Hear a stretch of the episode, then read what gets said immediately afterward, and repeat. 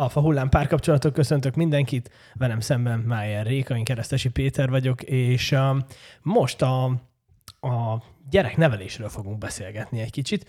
Ez azért is érdekes téma, mert ugye nem csak a párkapcsolatok alakultak át itt a 2000-es évek után, vagy még előtte is egy kicsivel, gyökeresen, hanem maga a gyerekvállalási szokás, illetve a gyereknevelés is. Köszöntelek téged itt a műsorban. Sziasztok, köszöntök én is mindenkit, köszönöm szépen, hogy újra itt lehetek, és folytathatjuk az előző beszélgetést.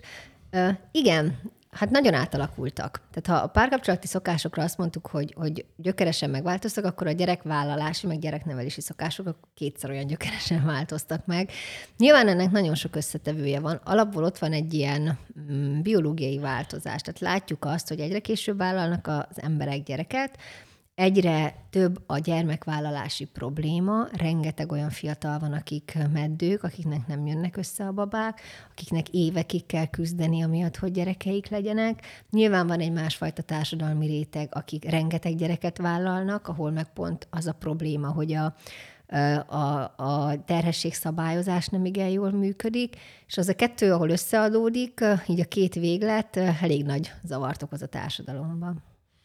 Én írtam egy cikket, amit az motivált, hogy egy játszótéren voltam, pont tábor tartottunk gyerekekkel, és akkor egy anya elhozta a gyermekét, és, és rajta volt a, a 5-6 éves gyereken egy bukós isak, és én ugye azt hittem, hogy hát biztos rollerrel vagy biciklivel jöttek, de, de nem, hanem csak úgy bukós isak volt a gyereken a játszótéren, és, és igazából homokoztak.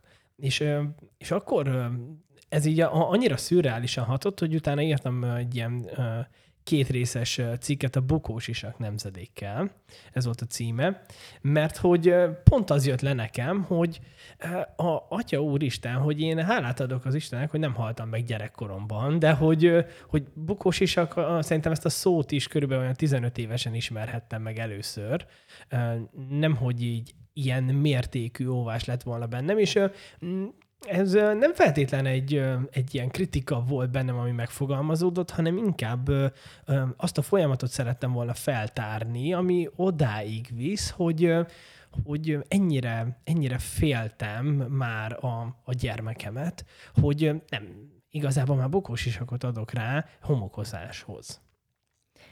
Ehhez van egy szakkifejezés, és ezt túlvérésnek nevezzük és lehet talán így a hétköznapi nyelvben is hallani az ilyen helikopterszülők elnevezést vagy kifejezést. Ez gyakorlatilag azt jelenti, amikor a szülők a saját gyerekük fölött, mint egy helikopter folyamatosan köröznek, gyakorlatilag azért, hogy bármilyen veszélytől meg lehessen védeni őket, bármilyen vélt vagy valós veszélytől. Az egésznek az alapja az, hogy van egy olyan gondolat, vagy ilyen igazságos világba vetett hit, ezt így nevezzük, minden ember, mikor megszületik, akkor alapvetően ösztönösen bízunk a világba. Bízunk abba, hogy a világ az egy jó hely, hogy jó itt nekünk lenni, itt biztonságban vagyunk, vigyáznak ránk, alapvetően pozitívan állunk a többi emberhez, van egy ős bizalom bennünk az egész társadalommal kapcsolatban. Hogyha a társadalomban nagy változások mennek végbe, sok a bizonytalanság, nem feltétlenül csak a gyermekvállalással kapcsolatban, hogy akár nekem bizonytalan, hogy lehet-e, vagy milyen úton, módon lett gyerekem, hanem úgy általában sok a bizonytalanság, nehéz mondjuk párkapcsolatot találnom, problémák vannak a munkakereséssel, az emberi kapcsolatok bizonytalanabbá váltak, akkor ez az ős bizalom, ez az igazságos világba vetett hit, ez megdől. És nekem már nem az lesz az alapvető attitűdöm a világhoz, meg a többi emberhez, hogy ez egy biztonságos dolog, hanem az lesz az attitűdöm, hogy ez egy félelmetes hely. És hogyha bennem szülőként az van, akkor nyilván ezzel az attitűddel fogom nevelni a gyerekemet, és megpróbálom őt megvédeni. Nem azért, mert rosszat akarok neki, nyilván ezek a szülők sem akarnak rosszat a saját gyereküknek, inkább a bennük lévő mm, feszültséget, a bennük lévő félelmeket, szorongást, bizonytalanságot átültetik tudatosan vagy tudattalanul is a saját gyerekükbe, és ennek a védelemnek, ennek a félelemnek lesz ez a manifestálódása, hogy elindul egy ilyen túlvédő folyamat, hogy mindentől szeretném megvédeni a gyermekemet, hiszen nagyon szeretem. Nyilván látjuk, meg tudjuk, hogy, hogy ez nem, nem teljesen jó, sőt nagyon káros, ugye pont az ellenkezője kéne történjen. Az ember elin, elengedi, a gyerekét elindítja egy úton, és hogyha valamilyen veszélyhelyzet éri, akkor ő ilyen védőhálóként vagy bástyaként ott van mögötte. De bizonyos frusztrációt kell az embereknek megtapasztalniuk gyerekként. Nagyon fontos az, hogy a gyerek frusztrálódjon bizonyos dolgok miatt. És ez egészen csecsemókortól kezdődik. Ugye az én kisfiam most volt egy éves, tehát ő tipikusan abban az életkorban van, amikor ennek nagyon kiemelt jelentősége van. És ez ilyen apróságokat jelent csak, hogy mondjuk amikor ő feláll, akkor folyamatosan fogom-e, vagy hagyom, hogy elessen. Vagy amikor mondjuk játszik egy, nem tudom, egy játékkal, ahol mondjuk a háromszöget bele kell tenni a háromszög alakú lyukba, akkor segítek-e neki beletenni, vagy nem segítek neki beletenni. Hogyha nem tudom, kimegy az udvarra és sárral tömi tele a száját, akkor inkább nem viszem ki, hogy ne történjen vele ilyen, vagy hagyom, és utána fogom és nem tudom, megmosom a kezét, meg az arcát. Hogy az, hogy a gyerekekben van egy ilyen vágy, hogy ő felfedezze a világot, és vele történjenek dolgok, ezeket, hogyha elkezdem visszafolytani a védelem miatt, akkor megfosztom őket egy csomó fejlődési, megtapasztalási lehetőségtől, és hosszú távon nyilván olyan felnőtteket fogunk képezni, akikre, hát csúnyán hangzik, de kicsit ilyen életképtelenek válnak, és nem tudnak majd igazán megküzdeni a felnőtt létnek a nehézségeivel, mert nem tanulták meg, hogy mi az, hogy frusztrálódni, mi az, hogy én nekem nehezen megy valami, mit jelent az, hogy küzderem kell valamilyen célnak az eléréséért, mi van akkor, hogyha nem sikerül, akkor hogy érzem magam, hogy tudom ezt a negatív érzést valahogyan ö, átkonvertálni, megnyugtatni magamat. Tehát ezeket az ilyen alapvető dolgokat pici csecsemőkortól kezdjük el megtanulni, ilyen, ilyen kis butaságnak tűnő dolgokkal. Vagy például, hogy én nem tudom, egyedül etszik egy kisbaba, vagy három-négy éves koráig etetik. Hogy neki meg kell küzdenie azzal, hogy hol is van a szája, meg a kanál. Hogy mennyit játszik egyedül, hogy mennyire engedik szabadon közlekedni körbe-körbe. Tehát ilyen egyszerűnek tűnő dolgok fogják meghatározni azt, hogy felnőttként, amikor én benne vagyok egy párkapcsolatban, egy munkahelyi konfliktusban, el akarok érni valamit, akkor hogyan érzem magam, amikor valamilyen negatív dolog ér, hogyan tudok megküzdeni, hogyan tudok célt elérni, milyen hamar fogom feladni, meg hát nyilván sorolhatnánk még ezeket a dolgokat. És és az ilyen helikopterezés, meg ez a túlvédés, ezektől fosztja meg valójában a gyerekeket. Ez most már drónozás igazából, ahogy Igen. fejlődik a világ. Igen. De pont az jutott eszembe, amikor említetted a faktorokat, hogy miért, valaki, miért válik valaki túl, túlvédővé, akkor pont azon gondolkodtam, hogy ha az ember ténylegesen azért elkezd olvasni, meg szétnézni a világban, és, és kikapcsolva a tévét, rádiót, tehát tényleg szétnéz mondjuk a környezetében, hogy hány embert ér mondjuk ténylegesen atrocitás, vagy mondjuk hány gyermeket ér mondjuk mondjuk fizikai bántalmazás, vagy, vagy, vagy bármi, mondjuk elveszik a cuccát, vagy tényleg olyan dolgok, amik már mondjuk kiemelkedőek, és ott, ott, ott kellett volna lenni egy felnőttnek, hogy segítse. Tehát, hogy mondjuk az a közeg tényleg rossz. És hogyha mondjuk itt a, a magyar, uh, Magyarországot nézzük, mert egyszerűbb, ha csak az országunkról beszélünk, akkor uh, ilyen biztonságos az országunk még soha nem volt. Tehát uh, arról beszélünk, hogy, hogy a játszótéren most már nincsen senki. Tehát kihalt, nincsenek, hát emlékszem régebben, hogyha nem jó, nem jó íven sétáltam el egy játszótérnél a Tócós kertbe, akkor megvertek. Tehát, hogy, hogy ott annyira le voltak osztva a lapok, ott, nem lehetett csak úgy becsatlakozni valahova. És hogy, tehát, hogy sokkal, hogy mondjam, durvább szabályok voltak annó. És most pedig már olyan jó, alapvetően a közbiztonság, tehát hogyha valaki nem a, a rémhírt keltő tévén és médián ö, ö, áztatja a tudatát, és mondjuk reálisan körbenéz, hogy hány olyan ismerősöm van, akinek a gyereke, vagy hogy én átéltem-e ilyet az elmúlt 15-20 évben, akkor javarészt az lesz a válasz, hogy hogy, hogy nem, hogy, hogy nincs ilyen. Tehát, hogy borzasztóan jó most már a, már a közbiztonság, tehát igazából valójában egy kicsikét talán az is történt, hogy olyan dolgoktól félünk, ami, ami, ami nincs is ott. Nem, nem létezik. Tehát, hogy, és a, a másik talán, a másik faktor, ami miatt ez a fajta óvás talán elindult, és én erre a cikkbe ki is tértem, hogy azért teljesen más világ volt még egy 50-80 vagy 100 évvel ezelőtt is, mikor a gyermek az egy produktum volt a mezőgazdaság számára. Tehát muszáj volt a túlélés miatt gyerekeket szülni. És nem egyet kellett, hanem, hanem mivel munkaerő volt, ezért törekedtek arra, hogy 6-8-10 gyermek legyen. Na most ebből a, a 8-10 gyermekből nagyon-nagyon sok odaveszett, ugye a, hát nagyon sok volt a vetélés, de a csecsemő halálozás az elképesztően magas volt a, akkoriban. És nyilván akkor a szülőknek mással kellett megküzdenie. Tehát akkor azzal kellett megküzdenie, hogy meghalt a gyermekem. És nyilván segített ez valahol a közösség is, mert nem csak az ő gyermeke halt meg, hanem nagyon sokakban. Azért most, ha, aki elveszti a babáját a csecsemő halálozásba, az egy tragédia. Tehát, hogy abból nagyon sokan már nem tudnak felépülni. Tehát a, a, az a trauma szint, a, az teljesen átdimenzionálódott. És valahol amúgy ezt a fajta óvást logikusnak tartom, mert amikor egy gyereked van, és ugye említetted azt, hogy a késői gyermekvállalás az azt is okozta, hogy nagyon sokan küzdenek.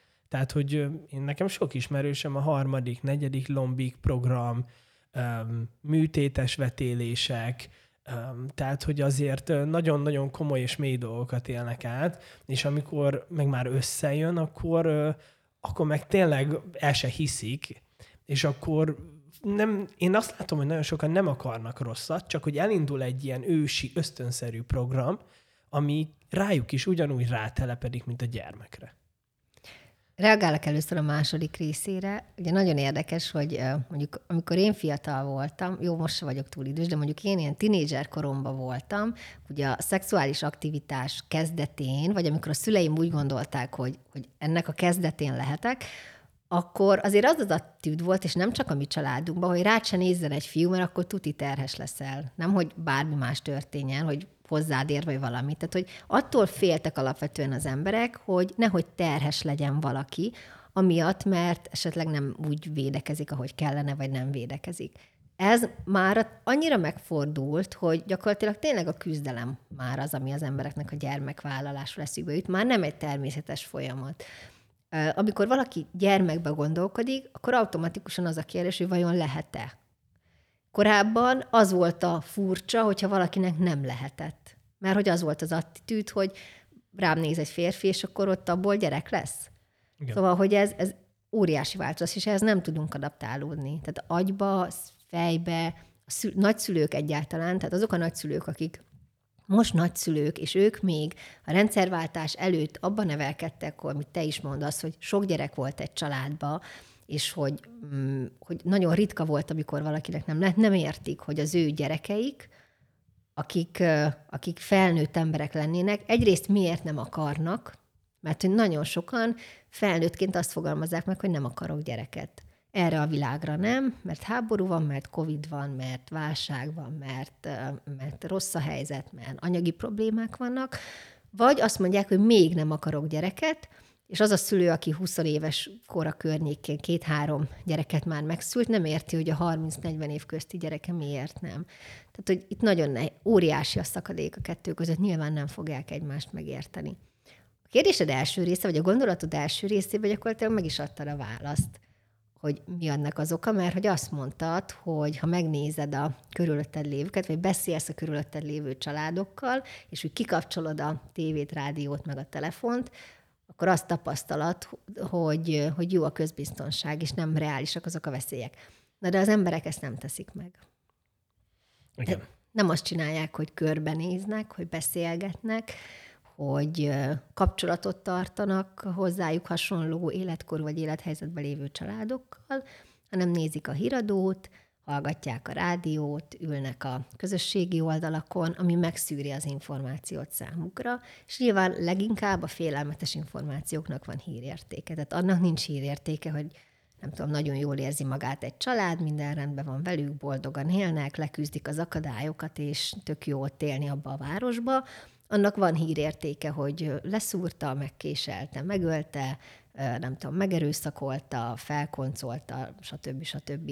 Nem vagyok egy nagy híradónéző, időnként van, amikor így bele-bele nézek, és akkor mindig így ledöbbenek, hogy gyakorlatilag ezek a hírek mennek egymás után. Ha csak ezeket a híreket nézném, nyilván én is azt gondolnám, hogy, a, hogy ez, ez egy borzalmas ez a világ. Mert itt mindenkit megölnek, és kifosztanak, és, és, és esélytelen, hogy erre valaha világ, gyereket szüljek.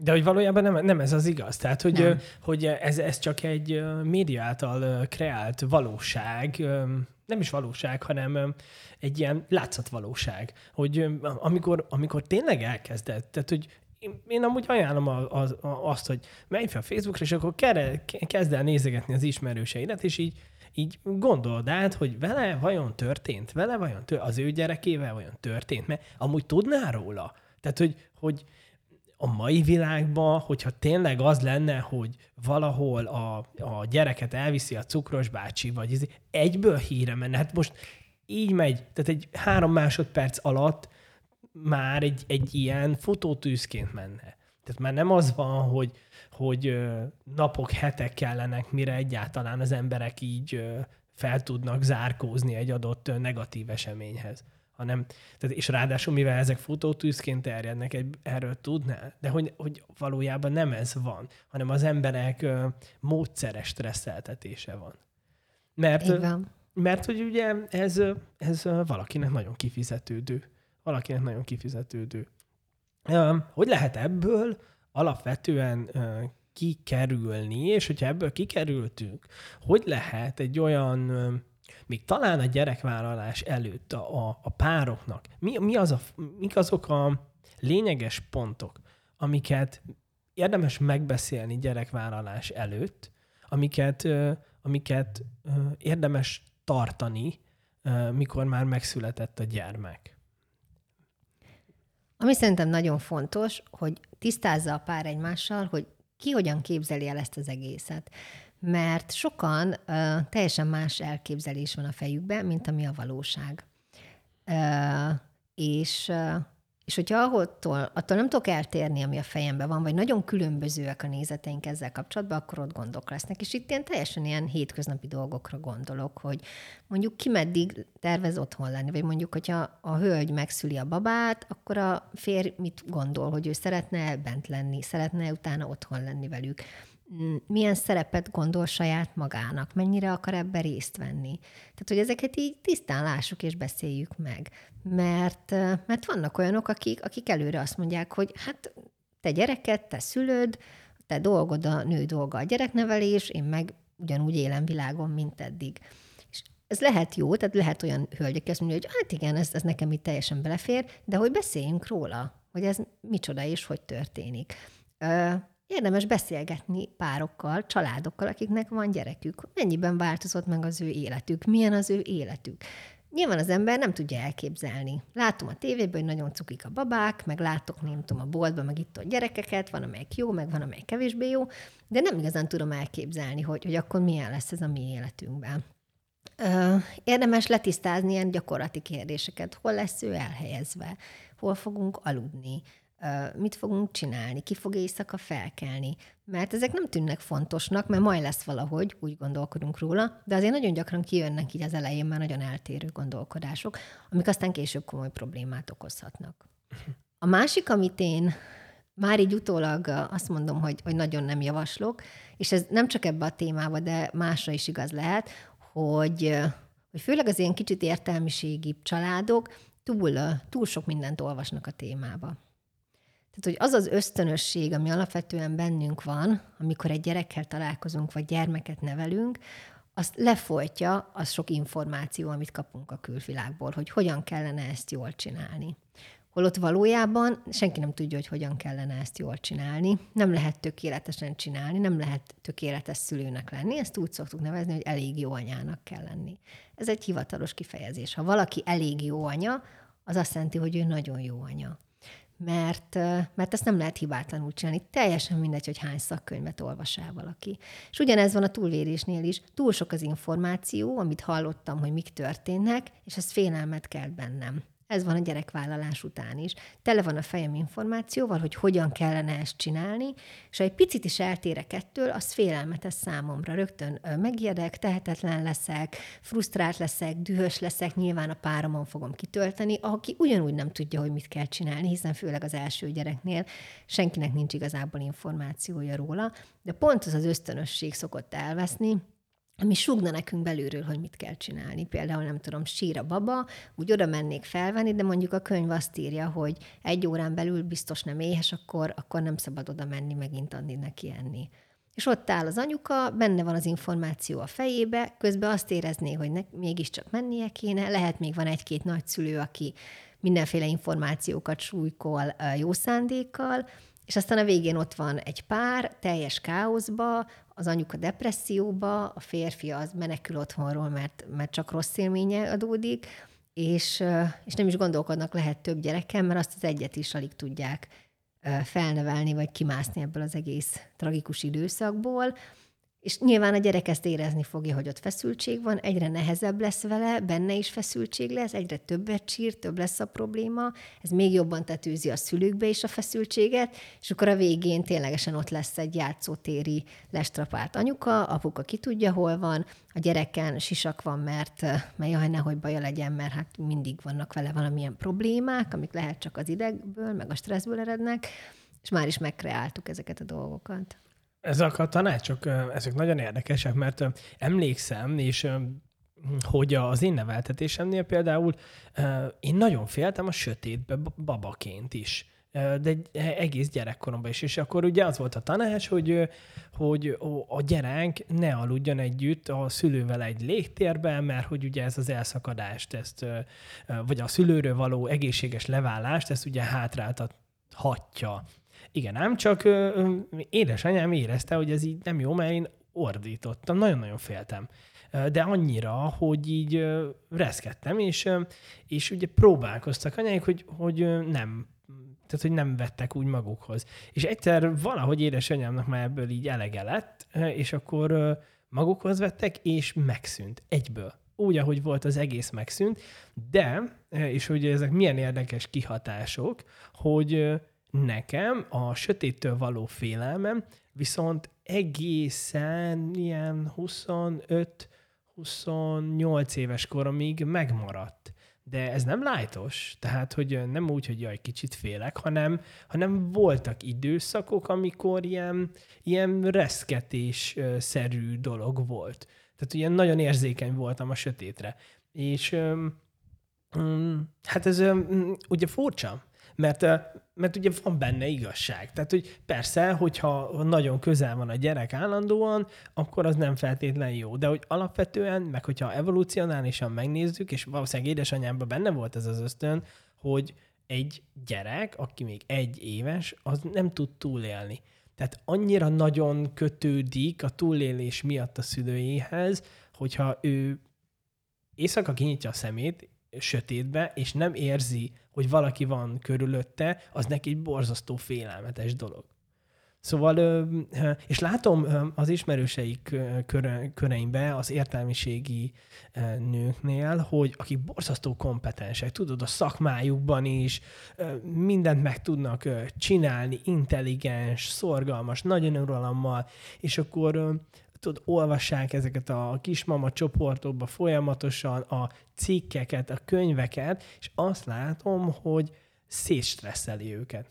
Szétstresszeli őket, mert hogy annyi információt próbálnak uh, implementálni a hétköznapokban, hogy, uh, hogy igazából teljesen kimerültek lesznek egy idő után. És hogy, hogy ez a No 24-es gyerek melletti jelenlét, hogy nehogy elrontsam, azt eredményezi, hogy, hogy, hogy ez az egész gyereknevelés egy ilyen, egy ilyen spártai rezsim lesz belül, tehát egy, egy állandó, borzasztó durva háború, és tökre kimerítő az egész.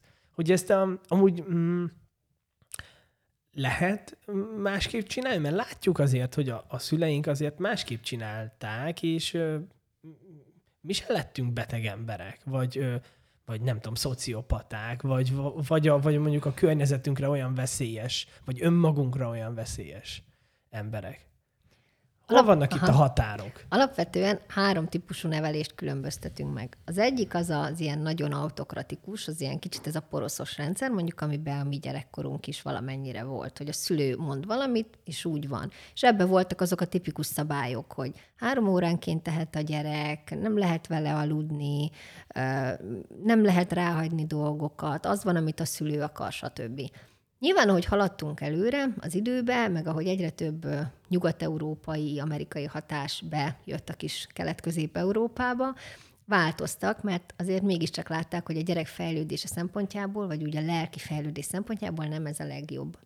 Mi történt? Elindult ennek a teljesen az ellenkezője, az ilyen teljes ráhagyó nevelés. Mindenbe a gyerek irányít, mindent szabad, amit ő szeretne, nincsenek határok, ott alszik, ahol akar, azzal, akivel akar, akkor, amikor akar, bármikor, bármennyit ehet.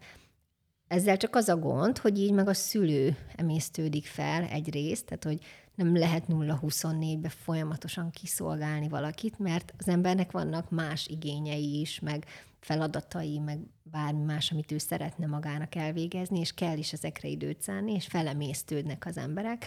Illetve azt látjuk a kutatásokból is, hogy azok a gyerekek, akik teljes ráhagyó nevelésben nőttek fel, ugyanolyan lelkiállapotban vannak, mint az autokratikusak, mert hogy a határok, a keretek nagyon kellenek a gyerekeknek. Hogy azok, ő, ő tudja, ő attól érzi magát biztonságban, ha tudja, hogy mihez kell tartania magát. Ha nem tudja, az óriási bizonytalanságot szül, pont ugyanolyat, mint hogyha ott hagynak engem a sötétbe, és megérdek. És akkor valahol a kettő közt lenne egy ilyen úgynevezett demokratikus nevelés, ami pontosan arról szólna, hogy van egy szülő, aki nagyjából belövi a határokat, meghatározza, hogy mit lehet és mit nem lehet, és ahhoz következetesen tartja magát, és az alapján dönt, hogy neki vagy a családnak mi a jó. És szerintem ez a legfontosabb tanács gyereknevelésbe, és ez fogja jól meghatározni azt, hogy hogy tudom ezt jól csinálni, hogyha kilépek a kis csoportból, eldobom a könyveket, és megpróbálom azt megnézni, hogy akkor nekem mi a jó. Hogy nekem jól esik, hogyha ott alszik velem a gyerekem, meg a férjemnek, vagy a páromnak, vagy nekem ez nem olyan jó. A gyereknek jó ez, vagy nem olyan jó. Mitől érezzük mi jól magunkat?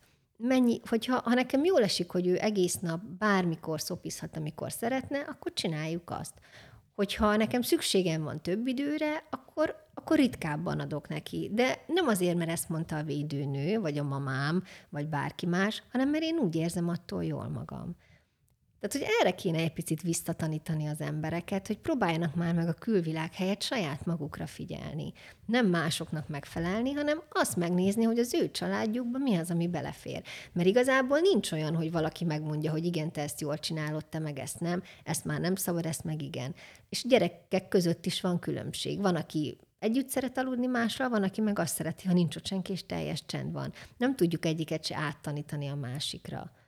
Vannak olyan családok, ahol a mai napig én tudom, mert ismerősei körben, nem tudom, öten együtt alszanak, mert nekik az a jó, hogy együtt anya, apa, gyerekek egy, nem tudom, vettek egy, nem tudom, 300 400-as ágyat, és úgy egybe, és nyilván vannak olyanok is, akik meg külön szobája van minden gyereknek, és el sem tudják azt képzelni, hogy, hogy valaki valakivel együtt aludjon. Egyik sem jobb a másiknál. Ez amúgy nagyon fontos szerintem, de ehhez mm, némi um, intelligencia szükséges. Mert a, ahhoz, hogy te mondjuk meglásd a, a gyerekednek a karakterét, érezd úgymond a, a jellemét, és ezt a, az adott környezeti viszonyokhoz, illetve a családodhoz tud igazítani, ehhez azért kell egyfajta, kell egyfajta éleslátás. Azt gondolom. Nyilván valamennyire igen, tehát valamennyire intelligencia kell, de hogy annyi viszont nem, hogy ez tényleg csak valami különleges, nem tudom, szuperintelligenseknek mehetne. Tehát, hogy ezek tényleg ösztönösen bennünk vannak, csak nem figyelünk rá, vagy elnyomjuk őket. Igen. Túl Reng- nagy a... Igen, mondjad. Szóval rengetegszer jön, jön egy ilyen belső sugallat az emberekbe. Mindenféle téren. Én nagyon sokat dolgozom azon ö, betegekkel, hogy ezeket a belső sugallatokat megpróbáljuk újra meghallani. Meg saját magamon is nagyon sokat dolgozom emiatt, hogy úgy, hogy jön valami, hogy úgy mondanám, úgy csinálnám, és akkor jön az ilyen, úgy nevezzük, hogy felettesén, aki meg azt mondja, hogy át, ezt nem szabad csinálni, mert, mert mit fognak szólni, meg nem ez van a könyvbe írva, meg nem tudom, a védőnő is majd le fog szidni, meg anyukám, ha megtudja, akkor jaj, mi lesz ezzel, és legátoljuk magunkat ebbe. És azért régebben azért elég jól jöttek ezek az ösztönös dolgok az emberekbe, és nem feltétlenül kellett hozzá túl magas intelligencia. Nekem a harcművészeti nagymesterem, aki az Embukán Kempo stílusirányzat megalapítója, dr. Harnos Imre, ő neki azt hiszem valahogy 8-12 diplomája van, és ebből az egyik ugye a gyerekpszichológia talán, tehát ugye arra szakosodott, és kérdeztem tőle, hogy amikor elkezdett oktatni, akkor hogy melyek voltak azok a könyvek, melyek voltak azok az elvek, metódusok, ami, ami mentén ő haladt és építette fel a rendszerét, és azt mondja, hogy hát pedig én úgy kezdtem, hogy eldobtam az összes könyvet. És akkor én néztem, de miért? Tehát belerakott 20 évet. Elképesztő mennyiségű munkát, konferenciáktól kezdve járt, tanult folyamatosan, és akkor ma azért mondta, hogy mert hogy azok csak segédletek. Tehát, hogy mm, lehet, hogy amikor majd elkezdem csinálni, akkor egyes részek talán eszembe jutnak, és akkor, akkor mondjuk így bevillanhat egyfajta egy tudatosság, már így a, az előképzettségem révén, de azt mondja, hogy a könyv az egészen odáig csak mese amíg te el nem kezded az életet. És mondta, hogy, hogy ő elkezdett magára, magára hallgatni, és figyelni, tudatosan figyelni arra, hogy, hogy mi az, ami, ami mondjuk előré viszi őt is, meg mondjuk a közösséget is. Tehát, hogy ez az egészséges energiaáramlás megmaradjon. Mert szerintem nagyon sokszor ugye az a probléma, hogy nincsen energia egyensúly. Tehát vagy túl kevés energia megy ki a gyereknevelésbe, vagy, vagy túl sok. Vagy túl sok. És, és mind a kettő destruktív. Vagy az egyiknek, vagy a másiknak. Ja.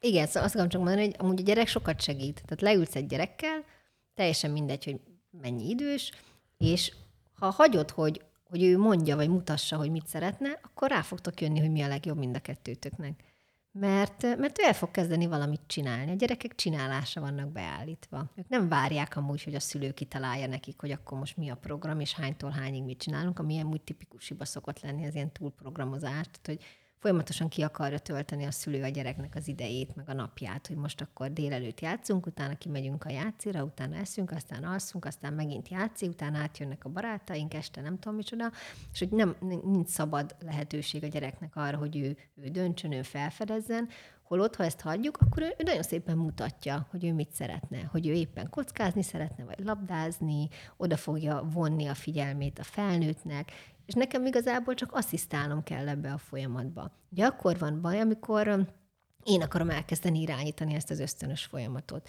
Elhívom meg, nem tudom, labdázni a kisfiam, vagy így húzza a kezemet, nem tudom, a kockához, de én azt mondom, hogy hú, nem, nem, nem, mert most nekünk húslevest kell főzni, és akkor én visszacibálom őt a konyhába. Nyilván akkor sírni fog, meg hisztizni fog. És akkor mit csinálok? Akkor megijedek, úristen, akkor most mi lesz, mert valamit rosszul csináltam. Egyszerűen csak hagyni kell magunkat bizonyos dolgokba beleengedni, abba jól érezni magunkat, és elhagyni nagyon sok olyan társadalmi szabályt, ami, ami így fent van a fejünk fölött, és így behatárolja azt, hogy, hogy mit és hogy kell csinálni. Nekem nagyon sok olyan élményem volt például, amikor én a saját szüleimmel kapcsolatban hát nem azt mondom, hogy konfliktus, de, de ilyen nézeteltéréseket éltünk át, hogy ők nyilván ugyanazokat az elveket mondták, én teljesen másokat mondtam, és akkor ezek ilyen nagyon erősen ütköztek, és akkor az ember, nekem volt olyan, amikor anyukám bejött, valamit ugyanígy mondott, és már egy nagyon a vége volt, és mondtam neki, hogy figyelj ide, anya, akkor gyere ide, hogyha úgy jössz ide, mint egy nagymama. Ha úgy jössz, hogy ide jössz, és mindent kiavítasz, hogy mit meg hogy, akkor ne gyere. És akkor anyukám nagyon megszeppent, utána elmesélt, hogy egy pár napig ez először nagyon megsértődött, hogy hogy lehetek ilyen, ilyen csúnya, meg ilyen gonosz, aztán elkezdett rajta gondolkodni, és végül rájött, hogy amúgy Amúgy igen. És nyilván ez mindenkinek egy folyamat, hogy fel tudja vállalni a döntéseket mások előtt. Ez ugye a döntés elméletnél a döntés utolsó szakasza, amikor valamit eldöntöttem, kipróbáltam, megcsináltam, és felvállalom azt mások előtt, akkor is, hogyha nekik negatív a visszajelzésük ezzel kapcsolatban.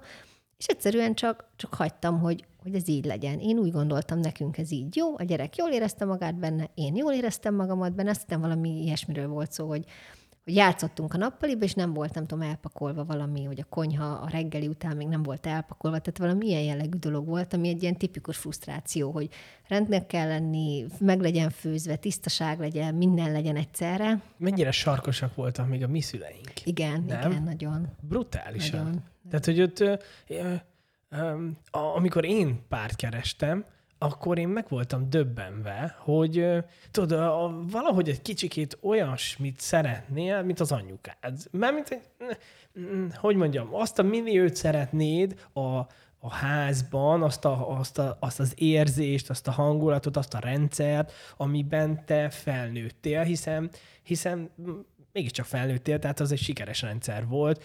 Én mondjuk jól is éreztem magam benne, és emlékszem, hogy az én anyukám még felkelt reggel hatkor, és ebédet főzött nekünk. Hát ő most ez már, és ezt senki nem mondta el, hogy ezt most már felejtsd el. Tehát, hogy ezt ne is keresd, ez, ez már mesekönyv.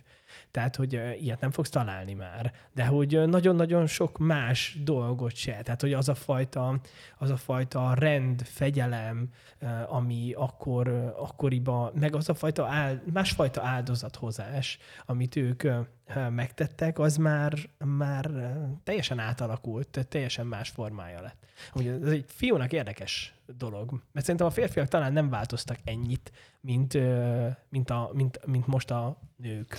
Olyan szempontból változtak, hogy azért sokkal jobban részt vesznek a gyereknevelésben. Tehát, hogy mi korábban a férfi csak megcsinálta a gyereket, azért ma már azt látjuk, hogy nagyon sok férfi nagyon aktívan részt vesz ebbe a dologba, és tényleg partnere a nőnek. De abban igazad van, hogy, hogy a nőknek a változása azért sokkal nagyobb volt, viszont azt is látni kell, hogy, hogy valószínűleg azért nem látjuk már azt a mintát, mert hosszú távon azt látjuk, hogy az nem érte meg. Tehát, hogy túl nagy volt az áldozat, túl nagy volt az ára annak, amit akár anyukáink megfizettek azért, hogy reggel hatra, mire nem tudom, a család fent kell, addigra rend van, és ebéd van, és elő van készítve, és minden rendben van. Nagyon szerettem az egyik betegemet, aki három felnőtt gyereket nevelt, vagy ilyen fiatal kamasz fiút nevelt, ez egy hölgy volt, és mind a három fia sportoló volt, és ilyen, ilyen jó, nagy, magas, te, nagy testalkatúak voltak. És akkor elmesélte a hölgy, hogy minden este, amikor hazajött ugye a férje meg a három gyerek, így minden után, mindig, na mi legyen a vacsi, vagy mit főzön, és állandóan rántott hús volt. És rengetegszer megfogalmazódott benne az, hogy a testénként sütötte a rántott húst, hogy, hogy ő nem bírja már, hogy ő utálja ezt a rántott hús sütni, hogy ő annyira szeretne egy filmet megnézni, vagy olvasni valamit, és mindig ez járt a fejébe, és ö, ő amúgy daganatos beteg lett, és elmesélte, hogy rengetegszer gondolt arra, hogy úristen, történjen már valami, hogy ne kelljen nekem minden este rántott hús sütni. Nyilván nem pont minden este, de hogy nagyon gyakran sütött. És meg se fordult a fejébe az, hogy ő valaha azt mondja nekik, hogy nem, én nem sütök rántott húst, hiszen ez az anyának a kötelessége, hogy a gyerek, amit kér, azt meg kell csinálni. Ő egy idősebb hölgy volt már, amikor hozzánk került. És amikor megkapta ezt a diagnózist, hazament, és azt mondta, hogy leült, és azt mondta a családnak, hogy soha az életbe többet tőle rántott húst ne kérjenek, mert ő nem fog rántott húst sütni. És erre teljes döbbenet volt, mert azt mondták a többiek, hogy hát de anya, hát miért nem mondtad, hogy nem akarsz? Hát rendeltünk volna valamit, vagy megsütöttük volna mi, vagy amúgy bármi mást is ehettünk volna. Tehát ugye ez a nagyon megdöbbentő, hogy, hogy úgy vállalták ezteket az áldozatokat a nők, hogy, hogy fel sem merült, hogy ebben lehetne másképp is.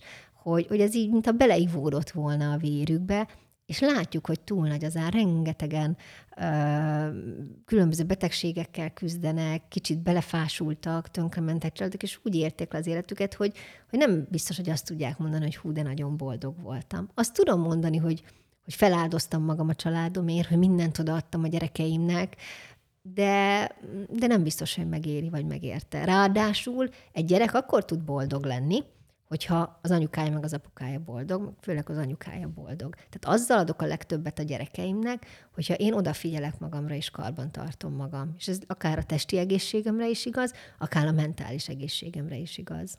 Mik azok a sarkalatos pontok, amik a jelen világunkban, mondjuk gyereknevelésben érdemes odafigyelni? Tehát, hogy gondolok itt arra, hogy mi az, amitől mondjuk ténylegesen érdemes óvni a gyermeket, mondjuk a táplálkozás tekintetében, mondjuk a, a de nem csak a fizikai táplálkozás, hanem mondjuk a szellemi táplálék tekintetében, hogy, hogy mi az, amit érdemes tényleg elzárni, vagy fokozatosan adagolni, mm, és mi az, amiből mondjuk egy gyereknek többet-többet kell megtapasztalni. Nem lesz újdonság, amit mondok. Nyilván a közösségi média és a digitális tartalmak, amitől, amitől ma már látjuk, hogy nagyon kell védeni a gyerekeket. Amúgy én, ugye, hogy mivel harcművészetet oktatok, én pont most majd készülök a szülőknek egy posztot írni, mert megnéztem egy dokumentumfilmet, és sokat gondolkodtam, hogy ezt osszam el meg így a szülőkkel, vagy sem. De úgy döntöttem, hogy igen, ez arról szólt, hogy azt hiszem Csehországban felkértek három lányt, akit 12 éves korúra maszkíroztak, ők már 18 évesek voltak a, a, alapvetően, de nagyon baba arcúak voltak, és felrakták őket a social médiára, nagyon sok platformra, de nem voltak provokatívak a képek, csak ilyen kis gyerekesek. És és megdöbbentő, fenn van a dokumentumfilm, ingyenesen megnézhető, hogy mennyi pedofil találta meg őket, és uh, ugye úgy zárul maga ez az egész dokumentumfilm, és ugye mindent rögzítettek, a rendőrséget utána értesítették, de el se hisszük, hogy csak felregisztráció után ezek a lányok mennyi megkeresést kaptak, és nem csak, nem csak arról szólt ez, hogy, hogy vetkőz le, vagy mutasd meg a cicit, vagy küldjél ilyen izén, hanem um, elindultak a zsarolások. Mutasd meg a cicit, lett egy print screen, uh, akkor el, felrakom a netre, és akkor utána találkozzunk. És uh, meg, uh, találkozások is lettek, nagyon-nagyon-nagyon-nagyon sok, uh, megdöbbentő volt, és, uh, és erről a szülő mit sem tud. Tehát, hogy el, és ráadásul ugye uh, ez odáig elment, hogy a gyerek öngyilkosságot követ el szégyenébe. És, és azt látom, hogy például amikor edzőtábor van, nálunk tilos a telefon, egy órát telefonálnak úgy, ha én ott vagyok. Tehát ott kell legyek fizikailag a szobában, amúgy nem használhatják. És annyi sok gyereket látok okos eszközzel, úgyhogy zéró kontroll. Zéró. És nem tudod, hogy, hogy ki beszélget vele, mit kér tőle, egy 8-10 éves gyereket, hát milyen könnyű törbecsalni, felnőtteket törbecsalnak. Tehát szerintem amúgy ez az elsődleges. És amúgy hogy beszélgetek szülőkkel, és mondják, hogy hát jó, de hogyha nem adsz neki telefont, lemarad, stb. És azért ez nem igaz. Mert vannak kutatások, akik nézték, hogy akik 14 éves korukban kaptak először, körülbelül egy óra alatt megtanultak mindent. Tehát, hogy nem maradtak le semmibe. Ez csak megint egy ilyen média által súlykolt dolog, hogy nem tudja behozni, de hogy nem, hát emberek 50 évesen teljesen át tudják alakítani az egész életüket. Lefogynak, új munka, minden új, lehet elvégez egy egyetemet, új kultúrközegbe illeszkedik be. Nyilván kényelmetlen, de meg tudja csinálni. Az a nagyon nagy baj ezzel, hogy a szülők generációja mikor megszületett, nem voltak még ezek a dolgok. Tehát ő, ő nem tanulta meg. Neki fel sem merül lehet a fejébe legtöbb szülőnek, hogy ebben ilyen veszélyek is vannak. Néhány dolgot hallok persze a tévében, meg itt-ott, de hogy valójában nem ássák bele magukat. És szerintem nagyon jó, hogyha megosztasz ilyen tartalmakat szülőkkel, mert egy pár évvel ezelőtt egy ilyen mm, program keretében jártuk ilyen mm, környékbeli kisebb falva, kisebb városok iskoláit, ilyen hasonló ilyen oktató előadásokat tartani, és, és ott nagyon sok ilyen kutatást mutogattunk be, ahol, ahol tényleg látszott, hogy, hogy milyen veszélyek vannak ebbe az egészbe. És ugye egyrészt ezek a pedofil tartalmak, másrészt a, az a bullying jelensége, hogy mennyire bántják egymást a közösségi oldalakon a gyerekek, amit nyilván szemtől szembe soha nem mernének megtenni, de az, hogy virtuálisan történik, simán megvan. A harmadik meg, amiről nagyon sokat beszélünk, hogy, hogy egy virtuális valóságba lépnek be, tehát ott élik az életüket, ami nem az igaz, nem az a, a való élet ami, ami fel sem érjük szerintem, hogy milyen károkat okozhat.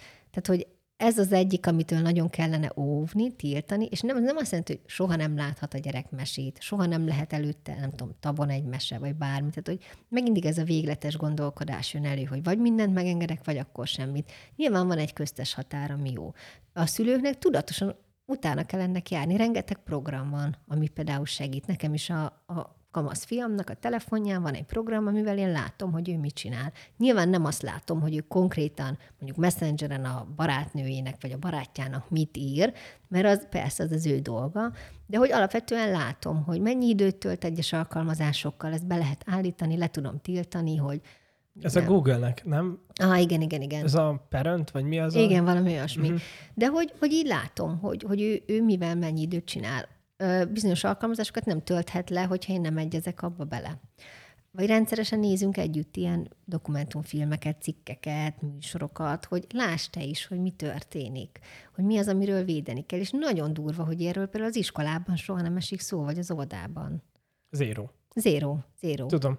Nekem volt olyan tanítványom, nagyon intelligens lány, írdatlan mennyiséget olvasott, stb., de hát a közösségi médián is sokat töltött, de kontroll alatt volt, de mégis um, um, engedtek neki mondjuk olyan tartalmakat, amiket uh, egy 10-12 éves lánynak nem kellene tudni. És megdöbbentő volt számunkra, mestereknek, amikor ilyen a gender kurzusról kezdett el beszélni, meg 12 évesen a, a a transzneműekről, meg, meg, ilyen, meg ezekről a, ezek a, olyan periféria témák, amik a matematikailag kifejezhetetlen ö, mértékben érintik a társadalmunkat. És hogy ezekkel volt tele a feje. Ilyen szakkifejezések, meg, meg, meg eltorzult gondolkodások, mert ugye csak olvasta, írdatlan mennyiséget olvasott, intelligens, éles eszű lány, de, de sose semmit nem tapasztalt meg, mert nem mert fiatal, de semmit nem tudott megtapasztalni, és elkezdett magában egy olyan világot felépíteni, amivel borzasztóan szétstresszelte magát. És a, és a végén már ő egész nap csak ebbe a stresszbe, szomorúságba, letargiába, meg depresszióban volt folyamatosan. De úgy, hogy egy, egy intelligens, egészséges lányról beszélünk, 12 évesen. Tehát, hogy ö, ö, szerintem nagyon-nagyon fontos, hogy, hogy bizonyos információkat igenis meg kell szűrni a gyerekektől, mert, mert abban a korban az olyan teher, amit nem bír el. Nem tudja a tudata bedolgozni, mert nincsen tapasztalata. Nem abban a közegben van, ahol ezt le tudná ellenőrizni, és utána tudna járni. Igen, igen. Úgyhogy ez az egyik, ami nagyon fontos. A másik, ami nagyon fontos, az a szabad játék. Tehát, hogy hagyni kell a gyerekeket szabadon játszani. Ha belegondolunk, ha mi gyerekkorunkban mi történt, hazamentem suliból, innen-onnan, bementem a szobámba, és lefoglaltam magam. Rajzoltam, hülyéskedtem, játszottam, vagy a tesómmal társasoztunk. Megtanultam lefoglalni magam. Ez nagyon-nagyon nincs ma már. Nem tudják a gyerekek magukat lefoglalni, mert ahhoz szoktak hozzá, hogy van valaki, aki lefoglalja őket, aki szórakoztatja őket egész nap. Rengeteg készségtől megfosztjuk a gyereket, hogyha nem hagyjuk őket szabadon játszani. Nagyon sok cikk, könyv erről szól, nagyon sok gyerekpszichológustól folyik ki az interneten mindenhol, hogy szabadon hagyni kell játszani a gyerekeket, mert a szabad játéknak nagyon-nagyon sok értéke van. Neki fejlődik a gondolkodásmódja, a fantázia világa, hogy ő magának kitalálja a frusztráció tűrő képessége, hogy otthon unatkozom a szobámba, és megtalálom a módját annak, hogy én ne unatkozzam tovább. És ez még egész pici korba indul, amikor még szó sincs telefonról, meg számítógépről. Tehát ez a másik, amire nagyon felhívnám a figyelmet. A harmadik pedig az, hogy próbáljuk a gyerekeket arra motiválni, és főleg ilyen kisiskolás kortól, hogy tartozzanak valahova. Hogy legyen egy olyan ö, hely, egy csoport, egy ö, sportiskola, egy edzés, egy torna, egy tánc, egy rajszakkör, bármi, ahol ő tartozik valakikhez. Hogy neki a napját suli után meghatározza valami. Ő egy, ő egy csapatnak a része, ahol ő fontos, ahol ő biztonságban van, ahol ő számíthat rá. Nyilván, ha ez sport, akkor még jobb, mert az, azzal még úgy a testének is nagyon sokat tud adni, de hogy, hogy sokkal többet ad a gyerekeknek az, hogyha van ez a valahova tartozás érzése, és teljesen más típusú felnőttek kívánnak, mint akiknek semmilyen hobbiuk vagy sporttevékenységük nincs, és csak úgy vannak a semmibe. Sokszor látunk ilyen, vagy lehet hallani is az ilyen kallódó gyerekekről, vagy az ilyen pláza gyerekekről, akik napjaikat azzal töltik, hogy vége a sulinak, és akkor estig ülnek a játszín, vagy a plázába, vagy itt-ott. Nyilván sokkal nagyobb veszélyeknek vannak kitéve, sokkal könnyebb, és pont ezek a gyerekek azok, akik aztán olyan bandákhoz is csapódnak, ahol akár korábban indulnak droga, alkohol, cigaretta, bármi, mert hogy alapvetően ez az életkora azt tudja, hogy ő nagyon vágyik a visszajelzésre, vágyik a valahova tartozásra, vágyik arra, hogy őt befogadják, hogy őt szeressék, és egy idő után teljesen természetes, hogy nem a szülőktől várja ezt, hanem az aktuális kortás közektől. Hogyha van ahova ő jár, ahova mindig ott van, ahol figyelnek rá, akkor nem fog elindulni keresni más közegbe ilyeneket, ahol akár kihasználhatják, vagy akár nem fogja a közösségi médiával pótolni ezt a vágyat, és ott ilyen felszínes állkapcsolatokat keresni, hanem ezt meg fogja tudni élni abba a közegbe, csoportba, egyesületbe, ahova ő jár. Tehát, hogy én, nagyon, nagyon-nagyon irányítanám a szülőket ebbe az irányba, hogy találják meg a saját gyereküknek való helyet, ahol ő, ahol ő jól érzi magát, ahol a stressz le tudja vezetni, és, és valahova tartozni tud. Igen, a gyerekek integrációja ugye a különböző társadalmi körökben ugye azért lehet nagyon-nagyon nehéz, amiket eddig felsoroltunk, mert hogy ugye most már ugye az van, hogy a gyerek dönt, és négy évesen is a gyerek dönt, és nagyon sokszor az van, hogy én azt tapasztalom, hogy elhozzák a szülők, szeretnék, mert ők, ők felmérik, hogy ez egy, ez egy jó közeg, itt jó helyen lenne.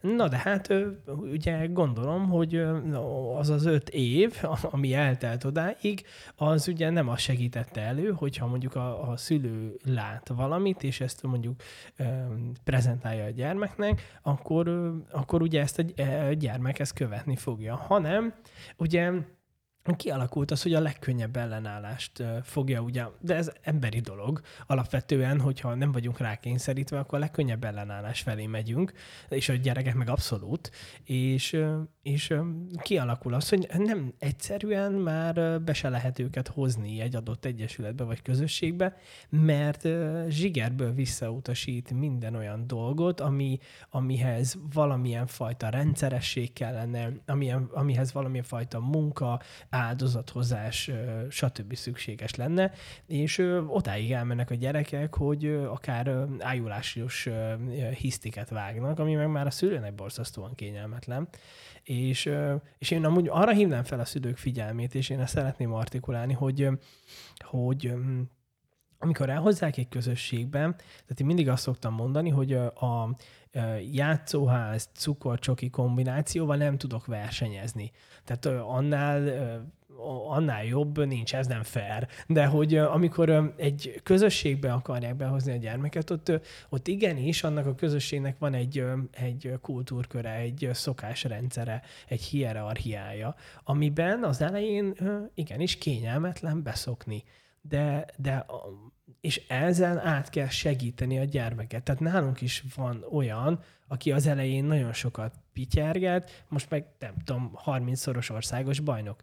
Mert, mert az anyukája nem hagyta, hogy, hogy abba hagyja. Még a, tehát, hogy nyilván azt látni kell, hogy a maga a, az a közösség vagy mozgásforma ténylegesen a probléma, vagy az, hogy ugye kerülné azt, hogy neki bármilyen kellemetlen dolgot, ami diszkomfortot okoz, azt ugye kelljen csinálni. Mert nagyon sokszor ez áll fent, hogy, hogy zsigerből visszautasítják, mert hát úgy, amúgy óriási, extrém váltás az, hogyha egy gyerek soha nem volt semmilyen önálló dologba bevonva, vagy, vagy minden alá volt téve, és ebbe a kényelembe, ebbe a cukros mázas életből bemegy egy olyan helyre, ahol hát meg kell állnom a helyem, dolgoznom kell, megizzadok, stb. Tehát, hogy, hogy, hogy vannak diszkomfortok, de hogyha ezeken átmegyek, akkor meg jelenfejlődésem tudok átmenni. És, és én mindig szoktam mondani a szülőknek, hogy ezek a kicsi sírások, ezeket oké, okay, hogy kellemetlen, hogy úgy kell hozni, hogy pityenek, stb., de utána nagyon-nagyon-nagyon sokat fog jelenteni a gyermeknek, mert azt el fogja felejteni. De miután meg már beilleszkedett, és lesznek barátai, egy egészséges közeg van, van példaképe, van ahova húzhat, akkor, akkor hogyha problémája lesz, akkor biztos, hogy nem a, a drogok lesznek, a hedonizmus, amit fog választani, hanem, hanem igenis nagyon-nagyon-nagyon lesz egy erős szociális háló, ami őt segít, át tudja majd segíteni ezeken a problémákon. Én még amúgy, a, amitől féltem a gyerekeket, és az a táplálkozás. Tehát, hogy ugye nagyon sokszor mondják, hogy fú, hát figyelemhiányos a gyerekem, hiperaktív, tehát hogy nyomják ezeket az amerikai klinikai meghatározásokat, és aztán kiderül, hogy hát persze, mert az a mascsoki, amit belenyomtunk a gyermekbe, abban annyi cukor van, meg annyi finomított szénhidrát, ami egy 120 kilós megtermett férfi másfél órás edzésével lehet leégetni. És akkor mondom, hogy ez a gyerek 20 kiló? 20. És ö, azzal csokival ő két és fél napot tud elmenni. És a másik, hogy a cukor hatása az agyra, a gyerek agyra, hát őrültek lesznek tőle. És, és látom ott az edzőtáboroktól kezdve mindenhol, hogy, hogy hozzák ezeket a, a cukros üdítőitalokat, csokikat, stb. stb. És mindig mondom, hogy ne hozzák, nem kell. Tehát, hogy ezzel, ezzel szerintem nagyon-nagyon-nagyon sokat ártunk hosszú távon, és látszik, hogy még a 90-es években 20-ból egy ö, általános iskolás gyerek volt ö, túlsúlyos vagy elhízott, ez most már 10-ből 6. 10-ből 6. És ha gyerekkorban megborult anyagcsere állapotokat, felnőtt korban már nagyon-nagyon nehéz korrigálni. Csak tudod, mi a baj ezzel, hogy az olyan, mint az ilyen telefonozással kapcsolatban is, hogy a szülőnél kellene kezdeni. Tehát, hogy ott kéne kezdeni, hogy ő leteszi a telefont, és nem azt nyomkodja, és akkor fogja a gyerek is letenni. Na, ugyanez van itt is. A szülőnél kellene kezdeni, hogy, hogy ő magának se a kólát veszi, a chipset, meg a nem tudom mit, mert úgy nem lehet a gyereket szabályozni, hogy én nem tudom, filmnézés közben benyomok egy chipset, neki meg azt mondom, hogy tegyél egy répát, mert neked egészségesen kell élni. Tehát, hogy ezt, ezt ott kell kezdeni, hogy én szülőként saját testemnek mit adok, meg mit nem adok. És akkor ezek természetessé válnak. De nekünk is nagyon megdöbbentő sokszor nálunk víz van csak a gyerekeknek, és sokszor mondják én is, hogy jó, de szerencsések vagytok, hogy nektek a gyerekeitek megisszák a vizet. És akkor én mindig mondom, hogy hát ez nem szerencse kérdése, hogy, hanem mivel mindig vizet kap, ezért nem úgy születik egy gyerek, hogy csak narancslevet, meg kólát iszik, és vizet nem. Nyilván ők is, ha valami buliba vennek, vagy valamilyen gyerektársaságban meg fogják inni persze a narancslevet, meg a kólát, meg bármit, de hogy alapvetően nem is kínálja fel az ember azt, hogy na, mit szeretnél inni a vacsihoz, kólát, vagy nem tudom mit. Igen, és ha ebben ő bele a gyerek, akkor nem akkor lesz az probléma. lesz természetes. És még ugye az, azt se értjük szerintem, hogy ezeknek elképesztő droghatásuk van. Tehát, hogy, hogy aki, tehát én sportolóként tudom, hogy cukorról, lisztről lejönni, na, az egy brutál dolog. Tehát, hogy megvannak a, az egészséges arányok, de, de amikor mondjuk ez már ö, odáig ö, fordult át egy ember életébe, hogy, hogy mindegyik étkezés a finomított szénhidrát alapú, meg elképesztően mondjuk különböző élelmiszer, vegyi anyagok által terhelt, ízesítőktől kezdve színezékek, minden, onnantól nagyon-nagyon-nagyon-nagyon nehéz leadni. Tehát, hogy majd, hogy nem olyan, mint valami keményebb drogról lejönni. Igen, és az a megdöbbentő, hogyha valaki kipróbálja, hogy mondjuk egy hétig ő nem eszik cukrot, vagy a gyerekének nem ad, aztán ad, teljesen kiüti. Teljesen. Tehát rendesen lehet látni, nekem is volt már így a saját gyerekeimnél, amikor nem értettem, hogy mi, mi a franc van vele, hogy egyszerűen nem lehet vele bírni, hogy ki. És akkor jöttem rá, hogy úristen, hát benyomott, nem tudom, egy tálbacsok. Tehát, hogy valami olyan nap volt, amikor ilyen, ilyen nagyon sok érességet evett. Tehát, hogy ezt nagyon jól lehet látni. És ami amúgy még durvább ennél, hogy az egészséges táplálkozás sokkal olcsóbb lenne, mint a ilyen nem egészséges táplálkozás. Mert hogy mindenki ezt mondja már, hogy nagyon drága egészségesen élni, és hogy nincs nekik arra pénzük. Holott az édességek, a csokik, az üdítők, az ilyen gyors kaják, zacskós leves, nem tudom micsodák, sokkal-sokkal drágábbak, mint hogyha ha egyszerűen tök hétköznapi, normális ételeket ennénk. Igen, én is kiszámoltam, hogy tíz év, amennyit egy tíz év alatti gyermek eszik, a, ha nagyon-nagyon-nagyon nagy egészséges kaját raksz, ami, ami otthon főzöl meg, az olyan 1000-2600 forint alatt kijön per nap három étkezésre. Tehát, hogy, és hogyha belegondolsz, egy, egy tábla csoki már ilyen 600 forint körül megy, egy chips is 600, egy kóla is annyi, és akkor még ezek csak a chipsek, 1800 forintnál járunk. Igen. Tehát, hogy nem, a, a szenkaja az nagyon drága, és nem csak úgy drága, hanem majd az életed későbbi szakaszában mert hogyha, tehát hogy nagyon sok, az a baj szerintem, hogy az ember nagyon könnyen hozzá tud szokni a rosszhoz, és onnan már más dimenziókat, ami mondjuk sokkal teljesebb és szabadabb életet adna neki, azt már az már lezáródik a tudat annak a részéből. És, és ugye ez valahol jó tulajdonságunk, mert azért két millió év alatt elég sokat szenvedtünk, még ideig eljutottunk, tehát hogy azért több ilyen állni kellett a sarat, de de ugye ennek van ez, van ez az árnyoldala is, hogy el se tudjuk képzelni, hogy milyen lehet anélkül.